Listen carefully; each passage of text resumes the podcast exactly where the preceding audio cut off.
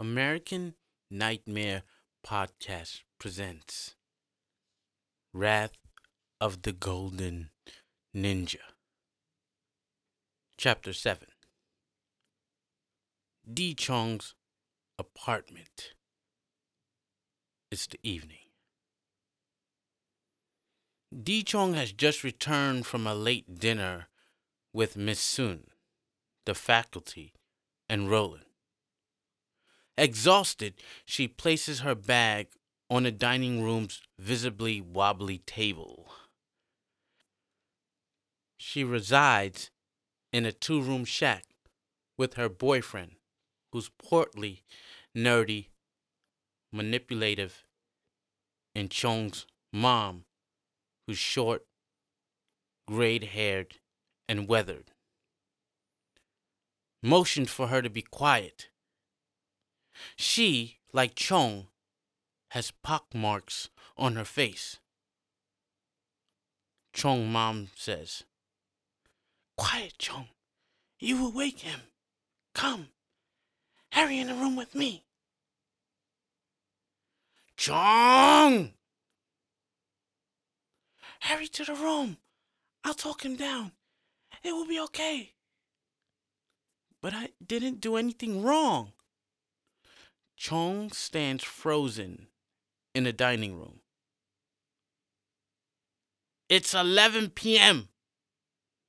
Where were you? I told you to be back here before 8 p.m. These are the rules. She won't do it again. It was a mistake, that's all. She will obey, won't you, Chong? But I told you that I was introducing the new foreign teacher to the school. I told you I would be back late. He races right up to her face. She flinches. Her mom tries to come in between them and is shoved aside. You told me. What business do you have to tell me anything?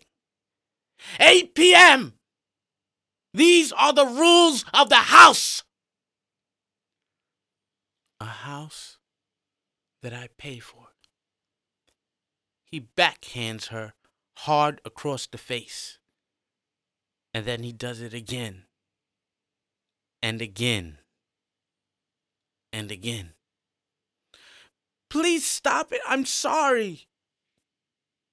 He walks to the door. Chong's mom tries to stop him. She is again disregarded. Chong's boyfriend says, I don't need this.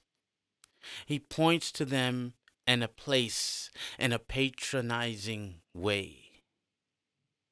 You were nothing before me. Who would take you?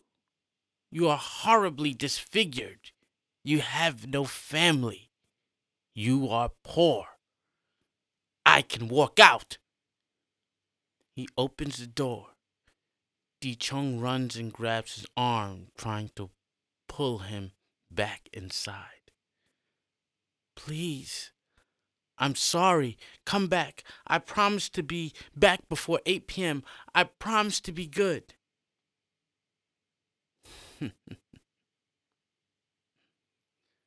he closes the door.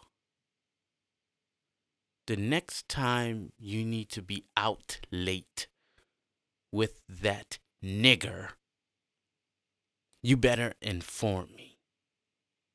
The thought of you near him, disgusting. E by J by Cho. One white covers 100% of ugliness. Just think if you ever thought to cohabitate with that nigger, what would your children look like? Make sure you take a shower. I can smell a stink of him on you. He goes back in his room and slams the door. Di Chong collapses in her mother's arms and wallows in her own situation.